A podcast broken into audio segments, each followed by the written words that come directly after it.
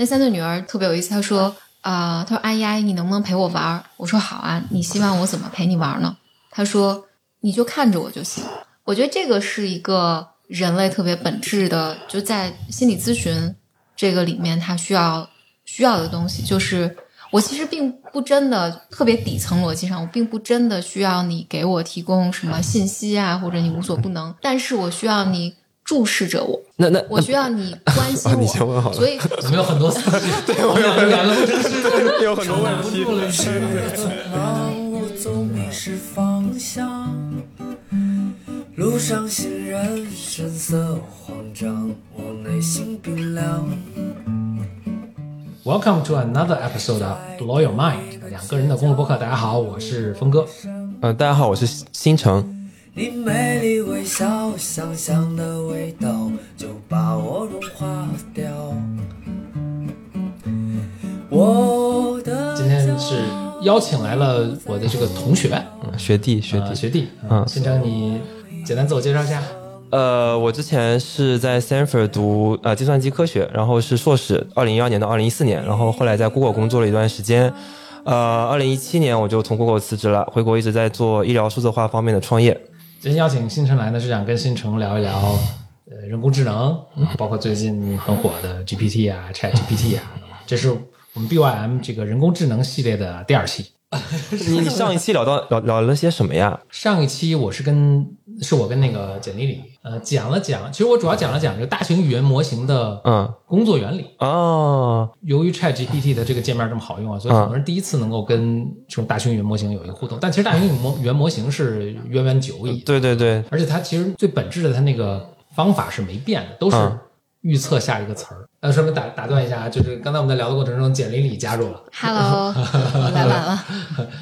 那个，所以所以现在回回到我们三个人啊，来来聊这个呃 BOM 人工智能的第二期。之前我特别想跟健聊这个问题，就是因为就比如说你跟人聊天跟跟机器人聊天是有区别的。当然以后就是很快就包括 GPT 四，它们具备的是它能够通过图像和语言两个输入去去去去做回应。就它，它能把两个模态的东西对齐。我想问你的是，比如说从你专业角度来看，比如说你跟人交流，跟你跟机器交流，现在有哪些，比如说输入输出是机器缺失的？就我很想就是听听你的这个方面。简历可能不太从输入输出的这个角度，不，就是我我现在我知道我知道，我就问的不好，但是我 但我我我我大概理解啊，就是我觉得唯一缺少的就是，我认为对方是个人，而我跟他之间能产生一个，我认为能产生一个情感关系，但是嗯我认为我和机器是无法产生一个情感关系的。嗯，那所以这你就是对机器的一个本质的偏见。那它 机器无论做出怎样的努力，也永远无法赢得你。哎，我我觉得不一定。这啊，对对对，我就想知道这个不一定的点在哪儿，就是我是比较想听的。这听着像匹诺曹能成为一个真的人类。对，因因为比如说这个对于研究也是很很很感兴趣。嗯，对，我自己的感觉是因为人类被，或者你如果从心理咨询角度上来讲，心理咨询不管它什么流派啊，什么乱七八糟，底层它其实是一个我们经常比照的说，它是一个重新养育的过程。嗯重新养育就意味着这是一个类似于母婴关系，早期的养养育者和婴儿之间的关系。那这个关系里面呢，我需要从养育者那儿获得的不只是不止吃喝是吧？不止吃喝不只是我问你信息，你回答我，嗯而是我需要你好像有，或者我能感受到你更主动的关注。这个体现在行为上会是？体现行为上，哎，我举个例子，我记得就是去年我在有一呃，我一个朋友家，他家有一个三岁的女儿，那三岁女儿特别有意思，她说啊、她说阿姨阿姨，你能不能陪我玩儿？我说好啊，你希望我怎么陪你玩呢？她说你就看着我就行。我觉得这个是一个人类特别本质的，就在心理咨询这个里面，他需要需要的东西，就是我其实并不真的特别底层逻辑上，我并不真的需要你给我提供什么信息啊，或者你无所不能，但是我需要你注视着我，那那我需要你关心 啊我，你先问好了。所以 我们有很多对我们两个两个不真实，有很多问题不住了已经，对，所以跃跃欲试。所以现在就是我不相信一个 Chat，因为 ChatGPT 更像目前的方式更像是嗯。我问你，你回我，你问你特别交易性的，对对对，嗯嗯，就是它是个功能性的。你给我提供价值就在于你的沟通。对对对。但是如果 Chat GPT 它真的就是让我感觉它是有个灵魂，而且它特别主动的来，那这个主动也不能是比如说 App 一个提醒。嗯，比如说，对我明白因为因为现在也是 app 提醒你说啊，你该去续约啦，你最近怎么样？就我不真的，我没觉得你在注视着我，就是妈妈的注视，没没有这个。就甚至就仅仅从这个角度来说，都不用说像有人类这么高智慧，一个猫也可以。比如我回家，我就跟这坐着，我很累，猫就过来蹭了我一下，对对对在我旁边趴下了，我就很感动了，嗯，对对对 就可以了，对吧？对对对，啊你说猫应该智力应该比 ChatGPT 还还不高？嗯。对，我觉得差就是差这个。这个这个注释它是就是比如说就是它跟放个相机在这边是什么区别？我比较想理解这个，我刚想问这个，不是我，因为我就想知道这个这个区分点嘛。Not even wrong。比如说比如说那个比如说回到家有一个机器狗，它突然就是就看着你，这跟行不行呢？对这区别在哪？肯定是不行者我给你放个摄啊。像头。对，这这这区别在于，如果是摄像头的话，我觉得我是被监控的。嗯嗯嗯，哎，那或者就是刚才你说那个人人类的幼崽跟你这个互动嘛？那如果你跟 ChatGPT 也说说 ChatGPT 能不能陪我聊呃玩儿？ChatGPT 说好啊，他他现在应该就可以，就说我很愿意啊，嗯对我怎么陪你？然后你说你只要注视我就行，ChatGPT 说好，你把摄像头打开，我现在开始注视你了。嗯，这有点吓人。这个很吓人。哎我我但是这个能不能起到这个效果呢？我的感觉这样，目前这个 setting 下可能不行。我我会觉得不知道你背后什么嗯有个什么团队在。那假假假设没有，假设这个全是本地运行的，你这机器都没上。就是我刚刚说是机器一个机器狗那种，不一定是摄像头，它可能长得也会比较像眼睛这样的，还说是跟这个形状有关系啊？呃跟形那没没有关系是吧？对对，不好意思，我要确认一下变量。那我觉得你这个是一种某种就是对机器的偏见，你就觉得这种钢铁造成的东西它就没有灵魂，所以它它不管它用用摄像头看你也好，它用什么大的 sensor 传感器那看你都不行。那那那我那嗯我觉得，那我如果换一个角度，啊，因为这个是人类，就是因为是不是我们这一代人的偏见？因为我们小时对对对，候是没有这样我我觉。得有可能的，嗯就因因为对，但话话说到这儿可能偏题，我我就在想，因为比如说现在我我们自己养小朋友的时候，他每天都能见到手机，对，呃，因为爷爷奶奶姥姥姥爷要看他，所以他他就会对这个他拿个手手机机互动，嗯然后所以对于他来讲，这可能是很自然的事情，就是屏幕上出现的小人儿，他跟我是我能够跟他建立关系，哦，但是对于我们这一代来讲是非常不自然的，嗯因为我我认为你就是没有在场，所以这是不是可以被训练的？我觉得这是一个问号，嗯这是个开放性问题。就我如果我们这一代人没戏了，反正下一代或下下一代是不是可以？嗯我觉得这这这是个开放的开开开放问题。过二十年我们就对能有答案了。但是，呃，就回到人和人之间具体的关系，那不只是就像那个小朋友说，你看着我就行了。嗯，那好，那我不可能就是坐在那儿只看着他吧？对，然后呢，一定他，比如说他叭叭叭跑的时候，嗯。我可能会哎主动拦他一下，因为你可能会磕着，可能会碰着，这就意味着我会根据，我不止注视我明白明白，嗯就跟我刚刚讲修电脑那个，他你你不是修只修电脑，对，然后我我还会去向你表达我对你的爱，这是一个嗯主动的行为。现在对 ChatGPT 是没有可以没有，模我我相信在不久就很快，如果它现在不行的话，很快它就可以模拟了。就是你真打开摄像头，它会看说，哎，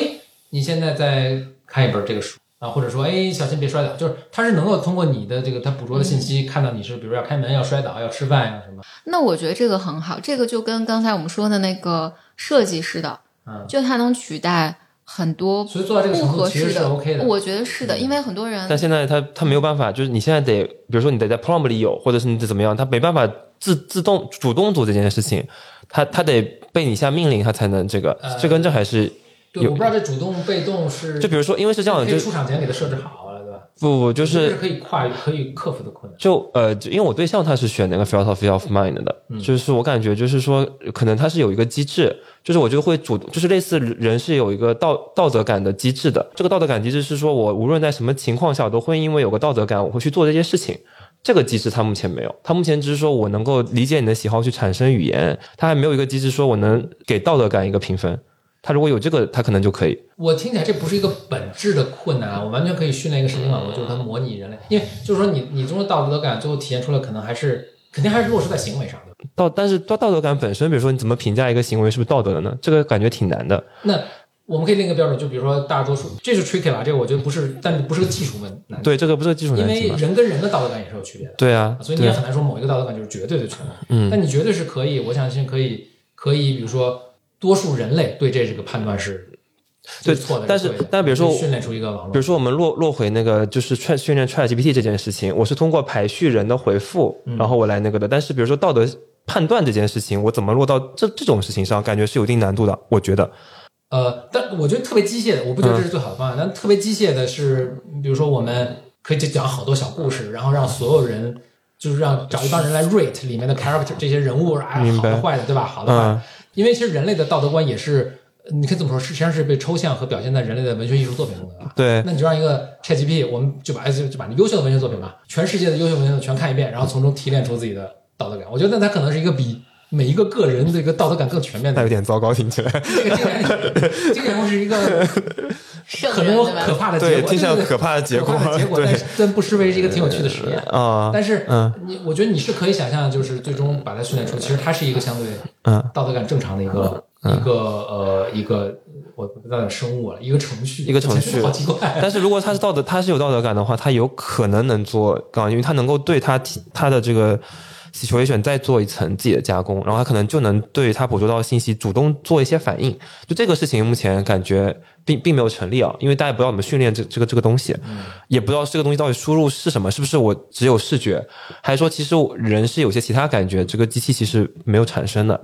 就是不是只是通过视觉跟，比如说，因为我们听起来可能只是小朋友跟我们讲了一句话说，呃，要看着它，但其实我们有可能有产生其他感觉，我们自己不知道。所以现在目前它机器可能没有办法去主动做一些事情，或者说从这个信息中提取。刚刚他们既然说这这样的行为可能做不了，我觉得这个是一个可能是有 gap 的这里。但这个它是未来有可能被跨越吗？就是啊，这个是因为在因为我不不是我们想跨越，所以才会问你这个问题嘛，所以我很想知道，比如说从，因为因为他们现在肯定是想从就是神经科学、心理学上去借鉴一些概念或者内容，去加强这个网络的功能嘛，或者加强或者增加这个网络训练的一些范式，或增加一些模态，或怎么样。但他们现在现在要搞清楚这个 gap 在哪嘛？嗯，我听起来就是一个大家至少比如说 OpenAI 他们一个比较乐观的估计，就是说接下来的问题都是工程上的问题，就是火箭上天的机制我们已经只掌握了，我们只是能不能把这火箭造出来，那当然也可能也、也也是非常非常困难的，可能要在材料学啊什么方面要有新的突破，但是你并不需要发现新的物理定律，嗯嗯，呃，我觉得比较乐观的一套想法是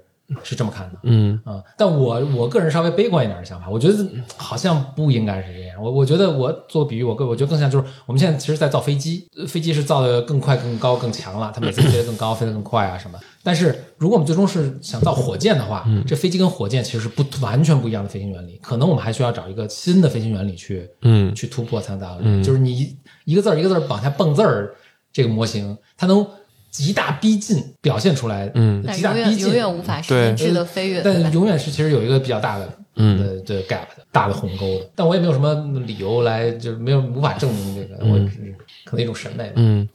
就没有，大家是普遍是可能觉得 AGI 会需要另外一个模型嘛？就有有可能的，就可能不是这种结构的模型，可能这是或者说这个模型是 AGI 模型的一部分，或者怎么样，就可能不一定是就是这个模型了。嗯。我隐隐的感觉啊，就至少这一轮儿的这个大家特别激动啊，它的结果不见得会那么天翻地覆，那么革命性的。这这我也觉得是、啊是的，这个这是从我自己的使用角度和，比如说我看简历，就是他们对这个没有兴趣，甚至甚至像我这个角度，我其实对技术还是非常有兴趣的。嗯。我其实跟他互动呢，比如说包括 Bing 的这种新的这种，就是融入了 ChatGPT 这种新的这种搜索吧，都让我没有那么惊艳。嗯。啊，包括跟 ChatGPT 的这种对话，都让我没有那么惊艳。我想象的那些更嗯更能帮助我思维的这种使用场景没有实现。呃，就回过头来，比如乔布斯说那个电脑是人类思维的自行车，他什么意思？就是人类走路其实效率是挺低的，但一旦换上自行车之后，不管是速度还是你这个能效，你走走一公里所需要的耗能都极大的这个就是这个效率极大提升。嗯所以他说，这个人类思维其实是本来是因为人类是人类这个思维，人类大脑进化出来其实就是就是一个动物嘛，就是一个更高级的、更复杂的一些动物。其实它不是为了让你来写诗歌、记账和这个做数学题的，嗯或者是什么做设计的，不是。所以我们发明了各种各样的工具，语言文字是一个很典型的，嗯，但还有数学啊，还有什么各种各样其他工具，包括后来的电脑，是帮助我们人类思维更放大我们思维的放大器。嗯 ChatGPT 就现在看起来，我觉得也是个放大器，对它是个放大器不是那么，反而不见得是一个。你说它的放大程度可能比比比比如比印刷术的发明还，目前看我觉得还早时间还很短嘛。啊，对对对我们身在其中，嗯。所以也很有趣，看这个到到底会怎么变化。嗯。嗯。可能印刷术刚发刚被发明出来，大家也没想到说，哦，后面还会影响到什么宗教改革啊、对。工业革命啊、对。科技创新啊。对，但但我确实是，比如说前几天，因为我正好去一些机构办事儿，有很多问询的工作啊，就查询啊，然后交什么材料啊，等等等等的。我当时有强烈的感受，就是呃，不如让机器来做一点我真？的真的真的太不如让机器来做了，嗯就是因为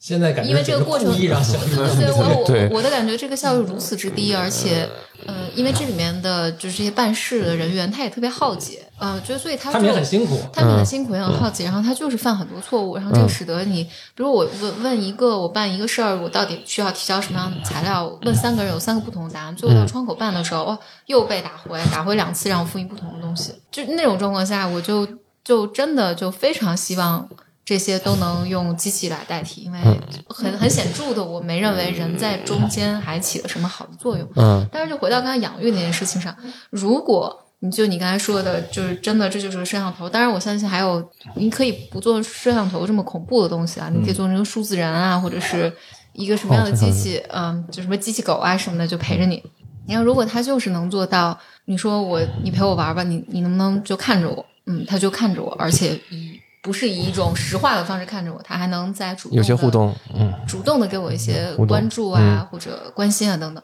我觉得这个是好于很多养育者的，嗯对，现在有养育者如此之差，其实还不如或或者或者它也好于很多，就是我们在已经高于了人类的最低线。对对对对，就是好于很多我们去。哎，我我想起来我，我我我要说什么了，是一个是一个问题，是是我想说的，就是这次讨论的时候，那个那个你不在，但是有一个我们讲到说有一家公司叫 Replica，它就是说把过世亲人就重现，听着还挺挺吓人的。对，对听着还挺吓人的。就是我想知道你是怎么看这样的东西，因为之前我们有做比较多那个肿瘤患者的那个那个嘛，然后其实也有人或者也有机构提出过类似的诉求，尤其是是就是嗯，就是肿瘤患者的父母嘛。对，我们想知道这个这样的东西，比如说，因为现在的技术做这个东西其实已经没有那么难了，他要模仿一个人的说话，或者说整个人要做个数字人出来，这件事情完全没有那么难。所以我们想知道这样这样这样的事情是好的吗？就是从心理从心理上来说，心就是比如说，他会让他是心理更不健康，还是说会怎么样？因为我你你这么说，我想起来前一段应该前几年吧，应该网上有过一个韩国的，就是他女儿过世了，然后对。他们做出了一个数字人，让妈妈重新戴着那 VR 眼镜，科幻的情节都已经啊就是但现在是完全是可做的，所以我们想说做这样的事情，flip 这样的 switch 是好的还是不好的？嗯。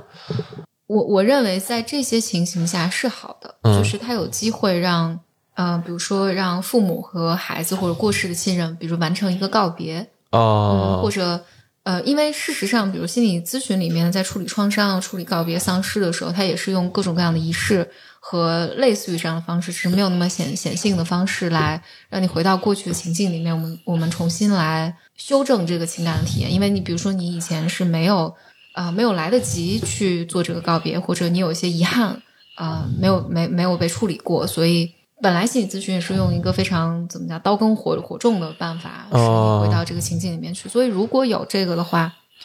当然是有好处的。然后哦，只是说，我觉得可能放到一个更大的那个呃社会伦理的角度去考虑，就这政策法规该怎么制定，你什么时候可以使用这个？然后呢，比如说我复活了，我的亲人是不是永远就复活了？啊，明白然后我还能使用它在做些什么？我觉得那个是更大范畴，比如社会学啊，还有整个社会管理明白上明白，伦理上要讨论议题，但单就这个场景来讲，我觉得对于，当然，我觉得你刚才说的时候，我第一反应是，那于是这就变成了一个新的道德伦理问题。比如说，我我快死了，嗯我希望我死后还复活，嗯，然后但是比如说我的子女如果决定不复活我，这是不是他们就不不孝顺了？，其实现在还不能复活，现在能做到的事情是，他能跟复活对对对，他能跟一个类似于你，就是类似于这个过世的人的形，就是的的人去互动。嗯只是他这个可能现在已经是很类似了。我其实看了一个，就是现在个人做的都很类似，就更不用说，如果说你是把现在所有 SOTA 的方案集合起来，肯定是能做出来很很像真的。这个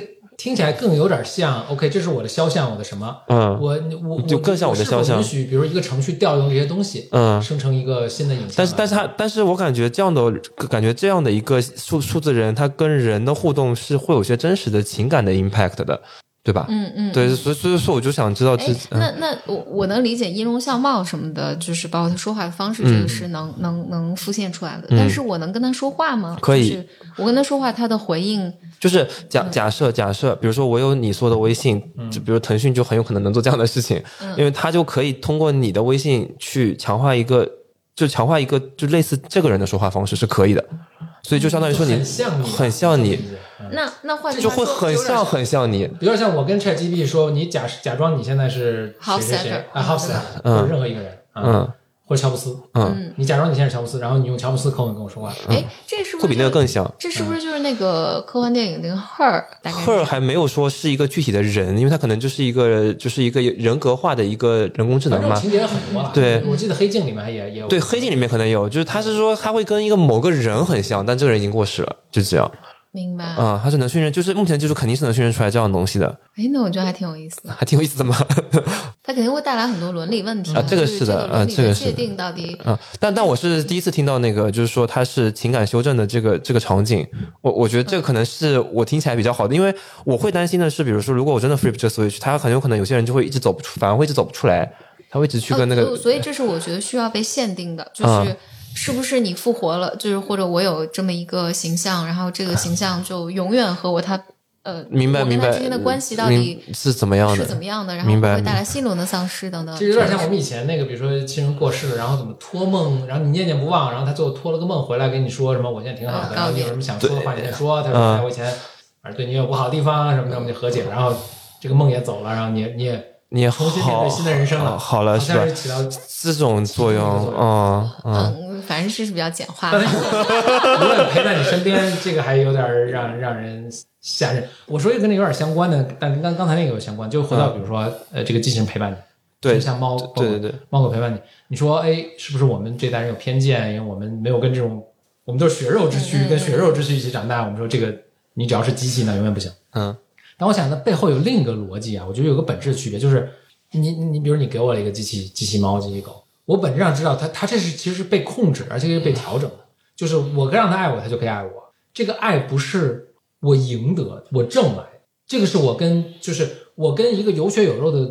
东西，一个一个碳基生物互动的时候，我永远知道他是一个自由的个体，嗯。所以我我跟他的一切东西是需要我去赢得，嗯，它不受控制。我觉得这是一个本质的区别。这是个本质区别，但这个很有意思，就是你让我想到，就心理咨询里面，其实有的时候来访者有的时候他也会有这样的想法，觉得是这个咨询师是很关注我，然后他对我有很大帮助，看起来我们的关系但因为我付钱，很好，但是是因为我付了钱，嗯嗯，然后这个会使我感觉更悲伤，就是好像我生活中这个就没有人关，心我。对对对，不给钱就不行。那那你们怎么处理这个问题呢？对，所以这个就会变成，呃，他会觉得这这个当然你当他在一个很难过的这个状态下，有的时候会产生一些敌意，所以嗯。会认为咨询师你所有对于我的这个工作都是假的，嗯，你你只是为了挣钱，就是你你反正是个特别坏的课题。当然，我们从咨询的角度来看，呃，因为从现实情境下，我们确实是一个付费的 professional 的关系，然后嗯。咨询呢，就是他用了各种方式来可以理解对设嗯定整个的边界，所以嗯。这个边界呢，其实就是在向你不断的说明，我们是一个 professional 的成年人之间的 professional 的关系。嗯它不是一个亲情或者对，它不是一个嗯，然后在这个关系里面，我付出的这些也是真实的，嗯。因为我其实我也没有办法 force 我自己，就是我如果真的特别不喜欢你，我其实也没有办法和你一起继续工作的，嗯。呃，然后但是这个挑战呢，就会就会在如果你内在的创伤是有这一部分的，嗯。这会给我们的工作带来挑战，但是这是我们工作的一部分，嗯。然后呢，我们就会不断的去和你讨论。嗯呃，就是这些你特别受伤的感受，以及觉得自己特别更难过的那些那些体验。所以在这儿，当然，当然这些可能不是今天我们讨论的重点啊。但我想说的是，可能它的最核心的东西不在于，就任何一个设置下都会出现这样的情况。就是我哦认为，你是被我 force 的。对你是被我 force，、哦这是假的。嗯呃就是呃，我想回来讲的就是，在心理咨询中有一种理论也会认为，就是比如说小婴儿在呃成长的过程中就特别小，特别小，像几个月的小婴儿、新生儿吧，他因为他还并不认识妈妈，或并不认识这个未来就是我我我的父母，嗯然后所以那这个理论是认为我们叫在早期，就是所谓这个早期，就是我和养育者之间的关系。呃，这个养育者是谁，到底重不重要？就是有一种理论是认为，好像是不是不重要？只要在这个时，候，对，其实是不重要的。嗯小婴儿因为我没有能力去识别不同的人，所以我在这个时候，我所有关注的是我自己的体验，嗯就是我饿了能不能有没有足够多的食物，我的环境是不是安全的。至于这个安全是谁提供给我的，并没有那么重要。嗯嗯那你一说现在这时候来个机器保姆也可以了。如果是嗯，然后呃，但它发展到一定一定阶段之后，这个时候就谁为它提供的这个环境就变得更重要起来。所以在精神分析里面有一些理论里面特别关注早期创伤。嗯这个早期创伤呢，就是在这个他当然现在已经成年了，然后他表现出各种不同的问题，但大家会区分他这个创伤是更早期的创伤，还是是后来的创伤。嗯嗯如果是早期创伤的时候，这个阶段其实人们会回回到这个心智水平的时候，其实我并不在意提供给我安全感的到底是谁，但是我要这个安全感。嗯他跨越了，就他发展过这个阶段，他在心里在这个这个阶段，你可以理解他受过创伤，然后我们回到这个这个阶段，嗯满足了他，他才会进到下一个阶段是，我开始更在意给我提供这个安全关系的人是谁。嗯嗯就是有一些安全感，机器狗可能是能提供的。对，对于这样创伤的对于某些创伤来说，就机器狗可能是能提供这种对对对，安全感。甚至对于这些人来讲，因为更好，机器狗更好，更好更更 reliable。坚如磐石，对对对对。对对对在这个阶段，就是他可能也不不存在这种，因为只要我是找一个人提供的服务，人都会犯错。嗯就反正在这个阶段，就是我其实就包括有一些人也也会有这种状况。但比如说，很多人认为我做心理咨询的时候，我面对面这个感受是更好，但是有一些人他就是觉得极不安全，嗯。嗯，然后所以我我愿意只通过文字或只在网上聊过语音，嗯。然后因为这个状况下，我不希望你能看到我，就是对于这些比较更早期创伤的来它有访者，更基本的一个需求。对对对，嗯。然后对于这些更早期的创伤来访者来讲，嗯。他去面对一个人来讲，这个对于他太危险了。嗯。然后，但如果只是一个机器，然后但你能做到，你看着我，然后你能给我一些关注，嗯。而且是很稳定的，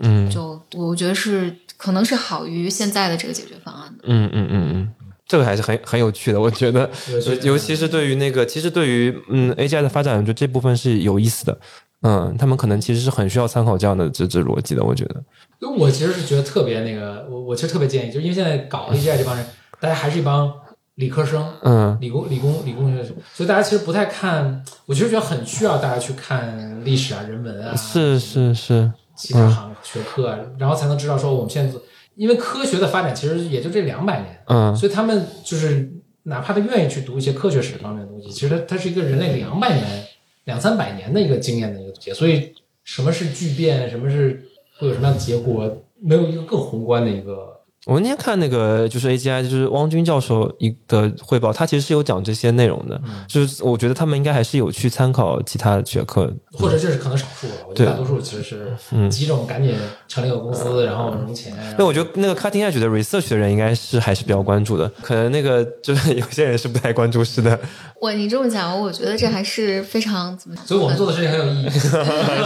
是的呀，是的呀这个。语料很有用。是的呀，因为这个就是最后它有一个区分嘛，就区分点到底是就是为什么机器，既然你敢，你就比如说那天我记得是我们组的一个人，他就说为什么你不会对机器说对不起，或者对机器说谢谢的，就这个这个情感体验区别到底在什么地方？其实这个很有可能就是为什么机器现在你觉得机器没有自自由意志，或者机器现在真的没有自由意志的一个一个一个原因。嗯，对嗯我我刚才想表达的是，我觉得我就特别想说，就是比如说我作为一个单独的个体，我要生活中有很多需要我考虑的事情嘛，在一个方向上，我能够比如学习更多的东西啊，然后能把它做的就是以我的 knowledge 里面里面做的最好，这已经很难了。然后但是呢。我先，比如我是个工程师，我要跟我先有一个大工程 team，在不同的分支下一起合作，这更难了。嗯，然后最后还要再和 对对对学对环中，然后就是把整个人类文明大家的这这些都能使用上。哇塞，这这个我，所以我只是想感感叹一下，是的是的这个能别别强人所难。这个能做做下来，真是真是了不起。是啊是是是是是这样的，是的，嗯。太难了。嗯就人类的这些共同的智慧，到底是怎么才能够可能最后只有 GDP 下四去设计下一个 GDP，对 问题对对对对因为他全看过。对，因为他现在是只有文文本，或者说就有很多图像嘛。但其实我觉得这我们刚刚讨论的那些所有东西，可能就没有在它这个这个这个范畴内，至少输入输出里没有。那你也不知道它这个神现在这个神经网络是不是能 capture 这样的 pattern，这是都是一些比较未知的事情嘛。嗯有一个很有意思的例子，就是我们在那个那边呃，就是讨论的，就是说你你会因为 ChatGPT 帮你做一件事情，然后你你会对他说谢谢吗？我是有时候会说的，啊，真的吗？你 是怕你是怕机器跑出来把你把你抓起来哎吗？，因为我我是这样想的，就是你你跟他对话那些文，就特别是你你那个最开始那段话啊，嗯就是引言这 prompt，、是对他的行为有很大的帮助的，嗯就就至少能很大程度上改变他行为。嗯就举个简单的例子，就是说，比如说你就让他回答一个技术性的问题，他就回答了。但你要说前面就说，哎，假设你是一个技术大拿，嗯。对，是的，发现他，回答质量会高很多，对吧？嗯。后来我在想，哎，那我如果对他客气一点儿，嗯。他会不会愿意跟我说的多一点？我完全没有任何理由，就是说嗯。相信会是这样或者不会是这样。嗯但我只是就是想，是假设他如果是真的是个人的话，其实我跟他说的每一个词，其实都会影响他的那个他的回答。那你这么做了之后，你觉得答案有显著的变化吗？呃，因为我最后说谢谢都是在最后结束的时候再说，所以他他就就没有。但是我确实可能应该应该去试一试。但我会前面做一些，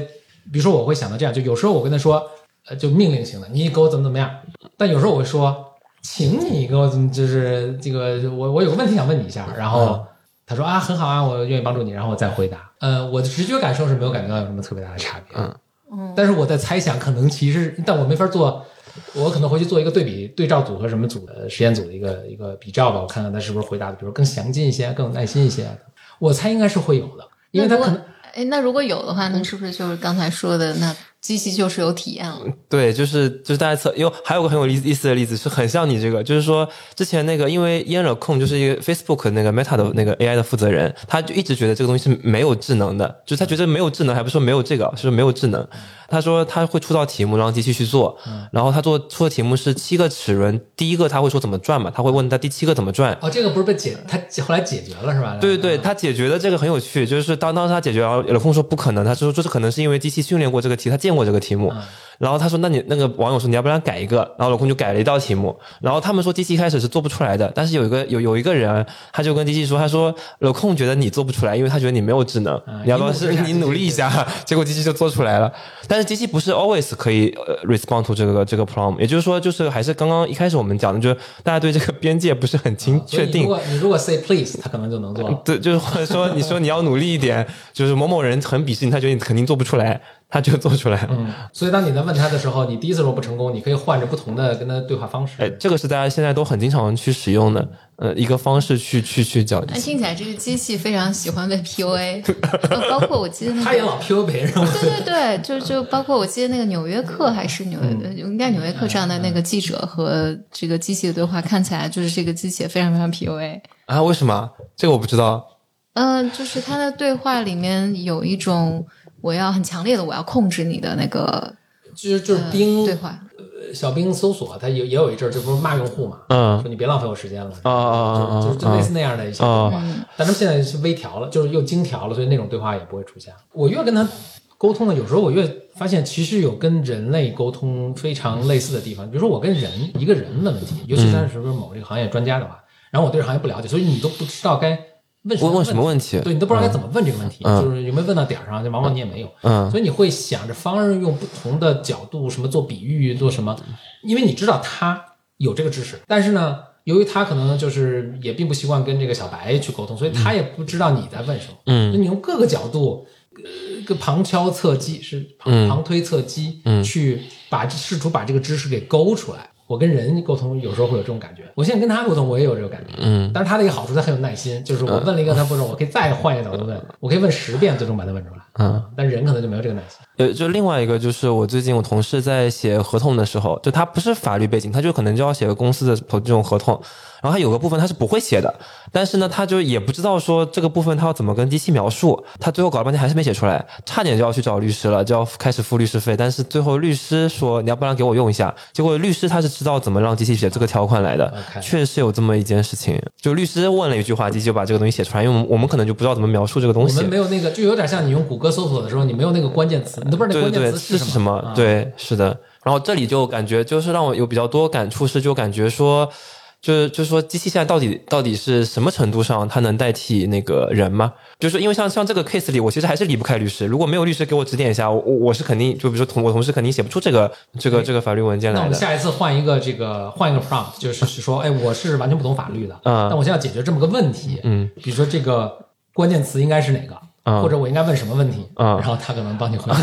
说你其实应该问这个问题，然后顺便就自己再把这个问题回答，嗯，可能能够。对，可能能够。就之前也有人说，其实机器应该是就是应该是会问问题的人可能会得到很大优势，因为它这个执行相当于机器能帮你执行嘛，只要你问题问的对，机器就能执行的对。嗯，也有也有一种说法是这样。但其实问正确的问题是个超，可能是个最困难的。这个是就是相当于说，可能还是要专家嘛。嗯，最近还在帮一些就是博士生做那种就论文的综述，他们可能经常需要翻一些东西，就感觉还是需要让他们来写，就是这个就综述的这种 prompt。我自己是写不写不出来这种话的。哎，那咱们也都对技术有不同的熟悉的程度就。是我最不熟悉咱们看看啊，对技术不同的熟悉熟悉程度，然后这个新城本身就是在做科研前线的啊。对，那我们现在也都跟这个 GPT 和 Chat GPT 互动过了，大家可以讲一讲，就是说这个有没有真的改变你平时工作的这个 flow，工作的这个过程，以及比如它有什么哪一次确实让你惊艳到了，有有过这种？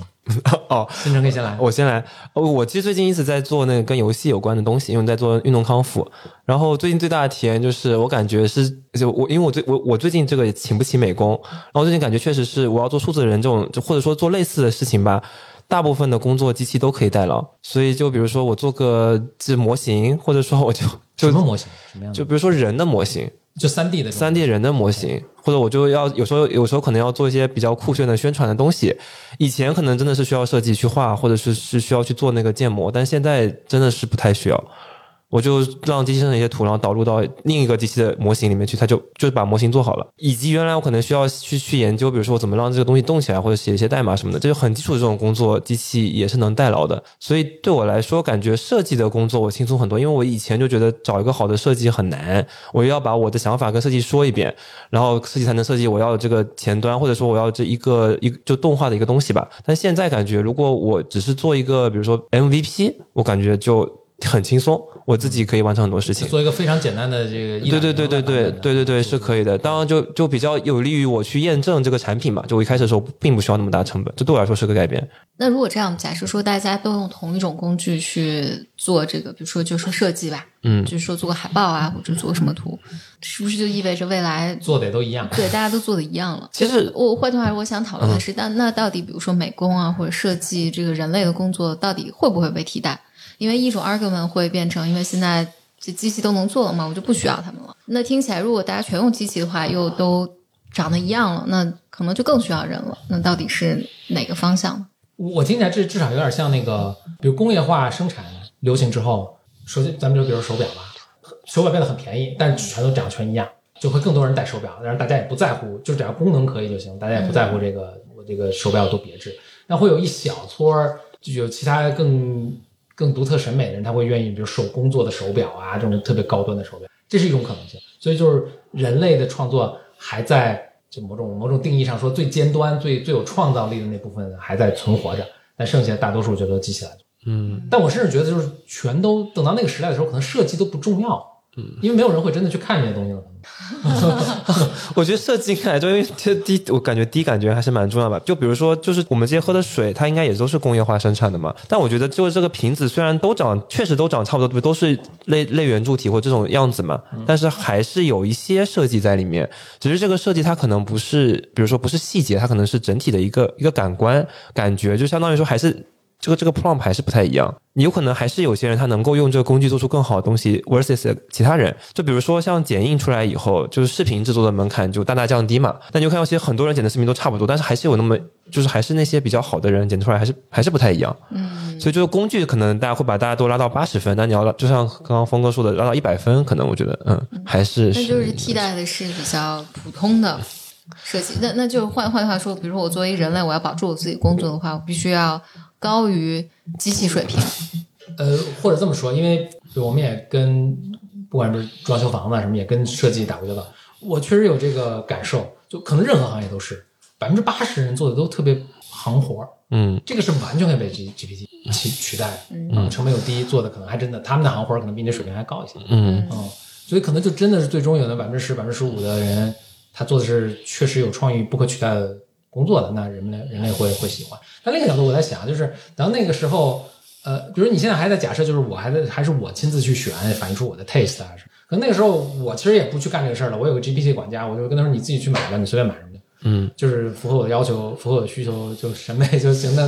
可能就他去了，那他是不是会关注，或者我会不会还需要要求他去对审美有些关？我我完全完全想象不出未来的互动会是怎么样。嗯，这就有点像那个，比如说，我觉得咱们这讨论有点像什么？就比如说以前老北京大家还走走街串巷那种小商小贩，嗯呃就撩了个扁担去卖东西的时候，所以那个时候特别讲究什么吆喝，嗯对吧？我吆喝，我是卖鞋的，我是卖卖菜的，我有不同的声段的说唱的这种吆喝，谁听见谁。所以说你吆喝的嗓门大不大，你唱的是不是还挺有意思的，可能挺有价值的。但是实际上，真的过了五十年之后，发现哎，大家实际上在 App 上面点菜了，你这个吆喝的这个，你唱的再好，没有没有任何，就是也这个这个就失传了。嗯所以我在想，某种程度上设计上可能也是，因为设计其实本质上，你像新城刚才说，这是一种 marketing 对吧？是一对种什么？但可能到那个时候，我们的整个商业的这个行为逻辑是完全变了。嗯你不需要这种 marketing，或者 marketing 是完全不同的一种形式。嗯那个时候就可能是没有设计这个工种嘛。嗯但但说回的时候说那个大家用 GPT 的那个感受，我整体感受用下来是，我觉得它对我的工作没有特别大的变化影响。嗯呃，就有有些文案我会参考，或者是我发现他写些小程序是，或者写些 function 嗯函数是，确实真的很方便。对，但是是一些工作效率上的改变。但是实际上我有更有意思的事情，比如说我我很希望能跟 Douglas Hofstadter 有个对对聊，就写 GEB 那个那个作者。然后我是说，哎，你假装你是 Douglas Hofstadter，跟你我们聊一聊，或者让他让他给我比如推荐一些比如有趣的书啊什么的。的结果其实都很一般，很嗯平庸。嗯我不知道这个是，比如说这是个阶段性的，我们等有在一百万倍这个大的模型出来时候，会不会又不一样？嗯但目前来说，呃，这是我的感觉，就是它是个对某些工作的一些效率的提升，嗯也很有价值了。嗯我我尤其是这个市场上大家是这么的狂热的状态下，我我我我我没有没有感受到，该我了吗？我我其实我跟 ChatGPT 聊天都很少，所以所以你就完全没有兴趣，我觉得这个也说明了一个，嗯。但但我我觉得我没有兴趣，是我好像一直对于，比如淘宝我也用的很晚，就我好像就不是一个，就就我在技术上没有那么敏感嘛。但我觉得 ChatGPT 本身它定义也也是说，就是说它其实它不是个技术性的产品，它就是说是我如此好用，如此平民化，嗯。就是你你你这个人只要爱说话，你就嗯对应该能体验到它的妙味。嗯。啊、但有没有做到我不知道，反正我确实看现在技技术圈很狂热。对对对，技术学习我我我觉得我有兴趣是，呃，就包括因为我之前跟新城聊过嘛，就是我所有的兴趣在于，比如说它能怎么使我的在工作范畴内，它能使效率提高呃效率提高，以及它到底在我的工作里面它能带来什么，就是很不一样的影响。我觉得这个是我特别关注，但我觉得是一个特别功能性的。哎，做情感上，就是我会不会每天有事没事儿一下找他聊一聊，哎，看他会有什么新的东西，或者他有什么能使我惊艳，我确实没有这个兴趣。但我们前一阵儿听了一个人那个朋友圈看到一个故事，不知道真假啊，但我我看起来是完全是 GDP 能力范围之内的。就他跟 GDP 说什么他很抑郁啊什么，然后他就说什么 GDP 你给我讲个故事，就 GDP 讲了一个故事是就是什么文文末点睛一笔，是帮人走出，就是他自己瞎编了一个童话传说，嗯童话故事，帮助他走走出抑郁的，啊对然后他还挺感动的。你说这个是不是？包括从你的专业角度来看，你看是他有他惊艳的地方，我当时看那个故事的时候，那个是微博上的故事，啊我觉得是挺惊艳的。但是我想想，我为什么不那么感兴趣是？第一，我觉得它肯定不是一个普遍现象，因为如果是的话，应该到处都是这样的故事了，对吧？嗯只有这一个，而且它转发量特别高，就说明它如此之罕见，所以大家才会嗯不停的转它。第二是我觉得这个让我付出的成本特别高，就是我要想办法怎么去和他聊天儿，就换句话说，我得学会但如果你假设他是取代人，你其实跟一个人沟通也要付出这么高的成本，你但是你是愿意跟一个人对，但跟人目前我觉得现在相比机器来讲，我觉得跟人怎么互动，或者我要找一个互动方式，就这个 approach 是我更熟悉的。嗯，而且我觉得至少可能百分之，虽然不是跟所有人聊，我都能获得我想要的东西，但可能有个百分之三十的几率吧。嗯但跟 ChatGPT 好像，我现在感觉是撞大运的一个感觉，而且我可能付出很多精力，不一定有一个特别好的结果。所以我觉得这可能是我，就是尤其在个人生活上，呃，个人情感啊什么这些，我就没没有想要使用它。但是我很希望，很希望就是 ChatGPT 能够做到，就如果有一天。换句话说，如果我觉得，如果他确实这个有有有发展出了情感啊，他有体验啊，或者他有就是你刚才说大力出奇迹的出来了，然后那我是非常非常乐意的。呃，那就这次谢谢新城来做客 Blur Mind，嗯，我们也期待就是我们之后有更多机会一起请新新城回来。啊，他以后可能会经常在北京，对我经常会来北京，对这我们可以定期录一下，然后每因为每过一个月可能对都会有一个很大的那个新的变化一。年之后人类毁灭了，然后 OK，好啊，那就我们下次节目再见，谢谢大家，拜。拜拜。嗯我的骄傲已不再重要，说一声你好，紧张不得了。你的脸上那那你上一期有，那你上一期有讲强化学习吗？没有讲强化学习啊你要不来介绍介绍？我来帮你介绍介绍吧。其实这个是蛮重要的一个点，就是 GPT 它以为是大语言模型嘛，但是其实 Chat GPT 它是对大语言模型的一个强化调优，就这个是很多人可能不一定知道的。它本身让这个大语言模型具备聊天能力，它不仅仅是要让这个语言模型具备文字接容，它还需要让就是语言模型按照人的喜好去回答你的问题，这个才是聊天，所以它叫做 Chat Based GPT。这个东西是怎么训练的呢？它其实首先它是我们可能上一期也讲到了嘛，它可能是去精调一个一个一个模型，精调模型以后呢，它做一件事情，这件事情是它首先让机器生成一句话，然后让人生成一句话，对同一个问题啊，机器生成一句，人生成一句。真的雇了一帮人跟这个机器在 对对对对，他他雇了很多人，实际上这件事情做了很久，就是说，呃，你别看他用的数据只有五六万，但其实这个事情做了六个月，就就是六个月才产生这批数据。这个批数据是对同一个问题，比如说我要跟你解释什么是强化学习这个问题，我现在跟你说一段，我把这段话写下来，机器生成一段，然后让另一个人，比如说让剑他来评价我跟机器谁谁好，哎，我记得是他让机器投生成好多个但回答，其实是好多都主要从好多，中人人肉眼来选一个他觉得最好的。他有他有人生成的，OK，对，因为强化学习它需要有一个那个，这个关键是它，因为你没有办法直接就是强化学习有个有个要点，它要那个有个那个损失函数嘛，它要去奖励你或者惩罚你。那它怎么奖励惩罚你？它就是通过这个你刚刚说这个排序，因为它可以通过这个排序去模拟出来一个奖励函数，这个奖励函数就会让机器知道说什么情况下什么样的回答是会被人奖励的，就是或者说人喜欢什么样的回答，简单来说就是给你打个分儿，就给你打个分儿，对。你你你对你你是不是在投人的所好？呃，对对对对对对对，然后他会把这个投人所好这个函数拿来训练最后一层的神经网络的，就大语言模型的这个这个参数，然后就实现了，就是说我不仅仅是按照文字模型去做文那个就文字接容，它是按照你的喜好也来做文字接容，就它最后生成的这个策略函数是有这个把那个喜好函数的损失放在里面的，这个才使得 Chat GPT 它有这个这个能力，因为你可以看那个 Chat GPT 上一代那个论文，就 Instruct GPT，它是有公开数据的，就明显就是 Instruct 之后的这个 GPT 它是更加能够算是 GPT 二吗？GPT 一，就是 GPT 前一代吧，就是 Chat GPT 算是 Instruct GPT 二，有有这么几点啊，嗯，这个我我挺吃惊的。一是虽然他找了一大堆人训练了五六个月，嗯，但因为人这个工作效率很很低嘛，很慢嘛，人要吃喝拉撒呀什么，对，一天只能工作那么小时，所以其实他这个训练样本的量其实并没有那么大，没有那么大跟他那个训练 GPT 就是原始那个模型没有那么大那就是九牛一毛，九牛一毛，非常小没，但是居然居然有特别大的效果，对，特别大的效果这。个特别令人诧异。对，特别是特别令人诧异啊！所以这个是为什么强化学习突然又非常火嘛？因为他就觉得这个范式非常非常正确。强化学习以前呃，说一下历史，就是以前这个强化学习，的英文叫 reinforced learning，嗯？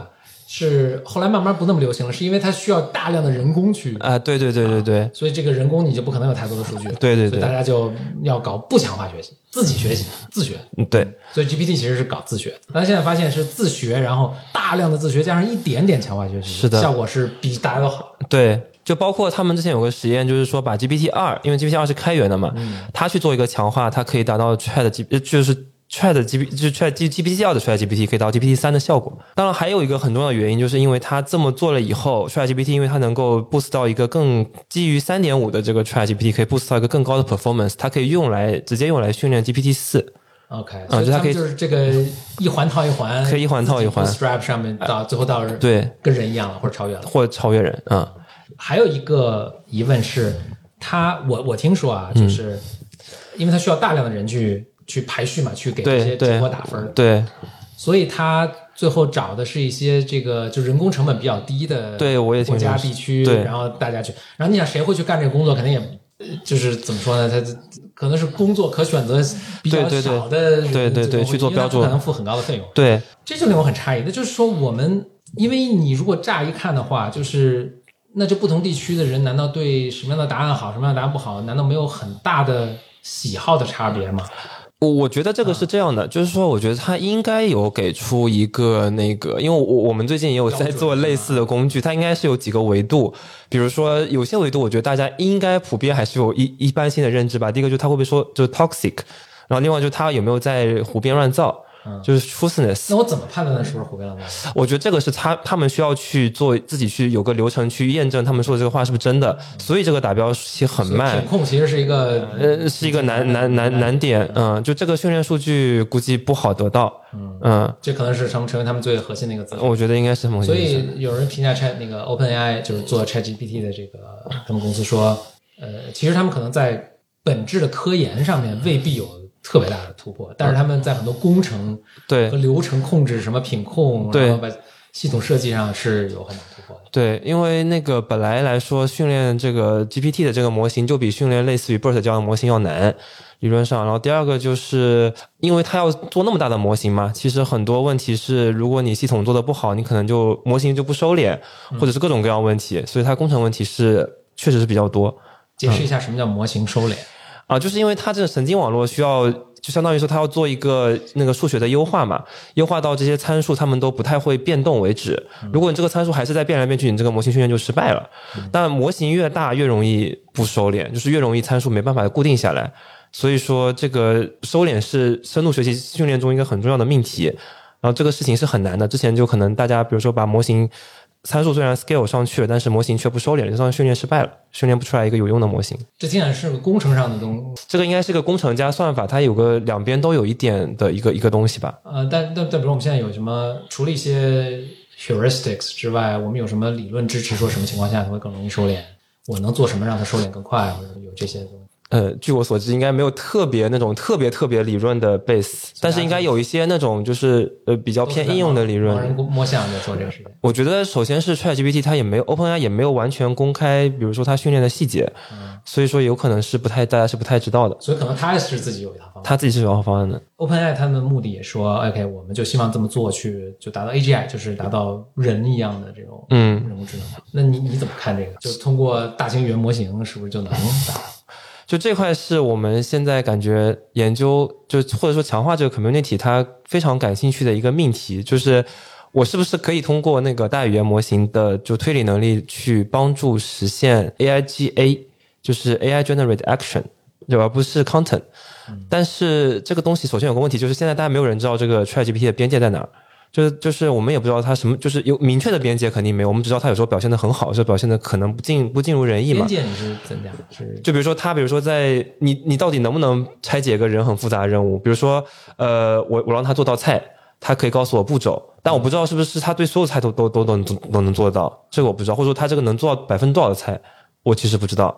或者说，比如说对于一个就是一个一个任务吧，比如说多复杂的任务他都做不了了，或者说多多多简单的任务他他一定能做，这个事情现在没有人没有人知道。所以说目前就是有个比较感兴趣的就是这个研究命题，就是说，比如说我去让我有一个任务，比如说我是让那个一一个机器人帮我在医院里面帮我去拿个药，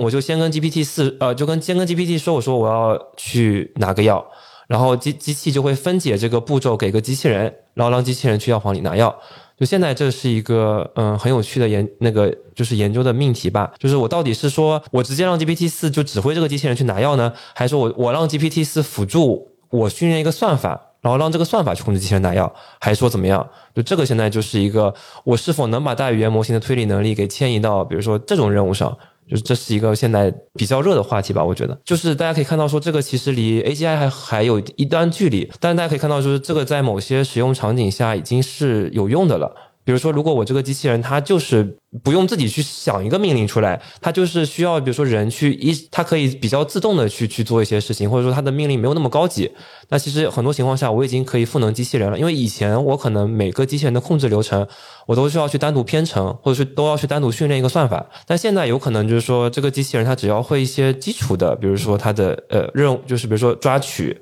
就包括机械臂啊，抓取或移动，或是一些基础的一些这种控制，加上 GPT 四的这个智能，或者说让 GPT 四的智能的训练，它就可以让这个机器人去做各种各样下游的任务，或者就说类似于说是一个决策大模型吧。就比如说我上游训练了很多很多这种 elementary 的动作，我下游只要对下游任务采十个样例，机器人就能学会某个任务。就这个是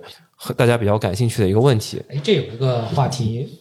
这可能更像一个哲学话题，嗯就是就我们在判断说 GPT four、GP GPT 四是不是有推推理逻辑推理能力，其实我们是看它产生的文本来嗯做判断的。嗯呃当然这这本身没什么问题，因为我们看判断一个人是不是有这个能力，你也是对跟他通过跟他对话，跟他对。话，对但是我们另一方面，我们知道其实他是在一个字儿一个字儿往外蹦，啊对这听起来又非常没有一个逻辑的基础，对对对或者至少没有一个，比如嗯，怎么说呢，特别宏观，就是就一个特别 arc 特别长的一个逻辑，对推理特别长的一个链条，对是就是按它底层的逻辑来，底底层的这个 mechanism 底层机制来看，对是没有的。对。但你刚才也在说，就是它它它至少表现出很有逻辑，那它对是真有逻辑，还是它只是忽悠了表现出来有逻辑，还是说这是一个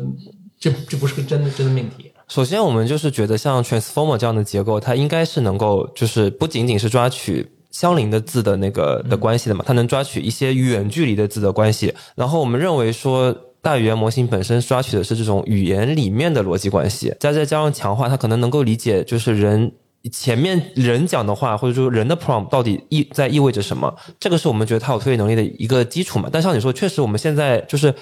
它到底有没有逻辑能力这个事情，有点像图灵测试，就是我们也不知道它到底有没有，就是不是很确定的知道，就是对，这不是个确定性的问命题。我们觉得它可能有，就是比如说我们通过什么去验证呢？比如说我们之前做了个小实验，就是说我们我们原来就是直接训练强化学习的模型，当然，但是我们用了一个新方案，这个方案是我们先把那个强化学习的训练拆解成一些逻辑的推推演，就是逻辑推理的一些过程嘛。然后我们先让他去做逻辑推演，再让他去训练。呃，实际上效果就会更好效果就会更好，是明显也更好。所以说，我们觉得它可能应该是有的，至少它大部分推理的逻辑是正确的，才才使得这个强化学习训练能更快收敛嘛，就是就是强化学习训练模型能更快实现。对，所以我们觉得它可能有，但是这个到底有多有？就感觉不是一个那种就是很精确，或者说呃白盒子，大家知道这个是怎么回事。或者我觉得问这问题是不是对这个机器也不是很公平？我在想，人类其实你有同样的情况，就是你当你这么乌泱乌泱说的时候，嗯，至少很多人他逻辑也不是那么清楚，嗯。但是当你强制他，你把自己的思路写下来，然后甚至你可以 review 回去看一遍，然后你觉得什么地方应该再调整，嗯。你会发现人的这个思逻辑思维能力也更强。这也为什么书写就是就所有人类都有语言，但是并不是所有人类在历史上都都发明了这个书写，嗯，这个文字，所以这个这其实是一个很大的一个工具的，就是作为人类思维工具的一个跳跃。嗯更进一步就是。人类发明数学，其实是为了让思维更严谨。进一步，人类发明了编程，嗯其实让思维呃，对，更更严谨或者这个至少跟这个数学差不多一样，让你变得更严谨。因为这个东西你想的挺对，但你做出来，它这个程序能不能运转，其实是不一定。对对对其实人类也是用了很多工具，而且是文本化的工具，对去帮助自己思维逐渐越来越呃越来越有逻辑的。嗯所以人类脑子里的这个一锅浆糊，其实未必是，其实可能是跟 GPT 差不多的，其实它是也是就是一个字一个字往外蹦的，一个字一个字往外蹦的。呃我觉得很多人说话可能好像也确实有点像这个。嗯然后人类发明了很多工具帮助自己思维，嗯所以现在 Chat GPT 可能也是也是这样，所以你的这个 prompt 你跟他说什么，然后强制他通过某一个步骤去去，比如把自己的逻辑思维拆解来，嗯其实他思维就好很多。所以这反而可能验证了，其实他跟人类是有很多共同的地方。其实我看你有推荐那个 Wolfram 的那个文章嘛，嗯它其实里面就有讲，就是说如果你让这个语言模型去认一个那个字符串，它里面只有左括号跟右括号，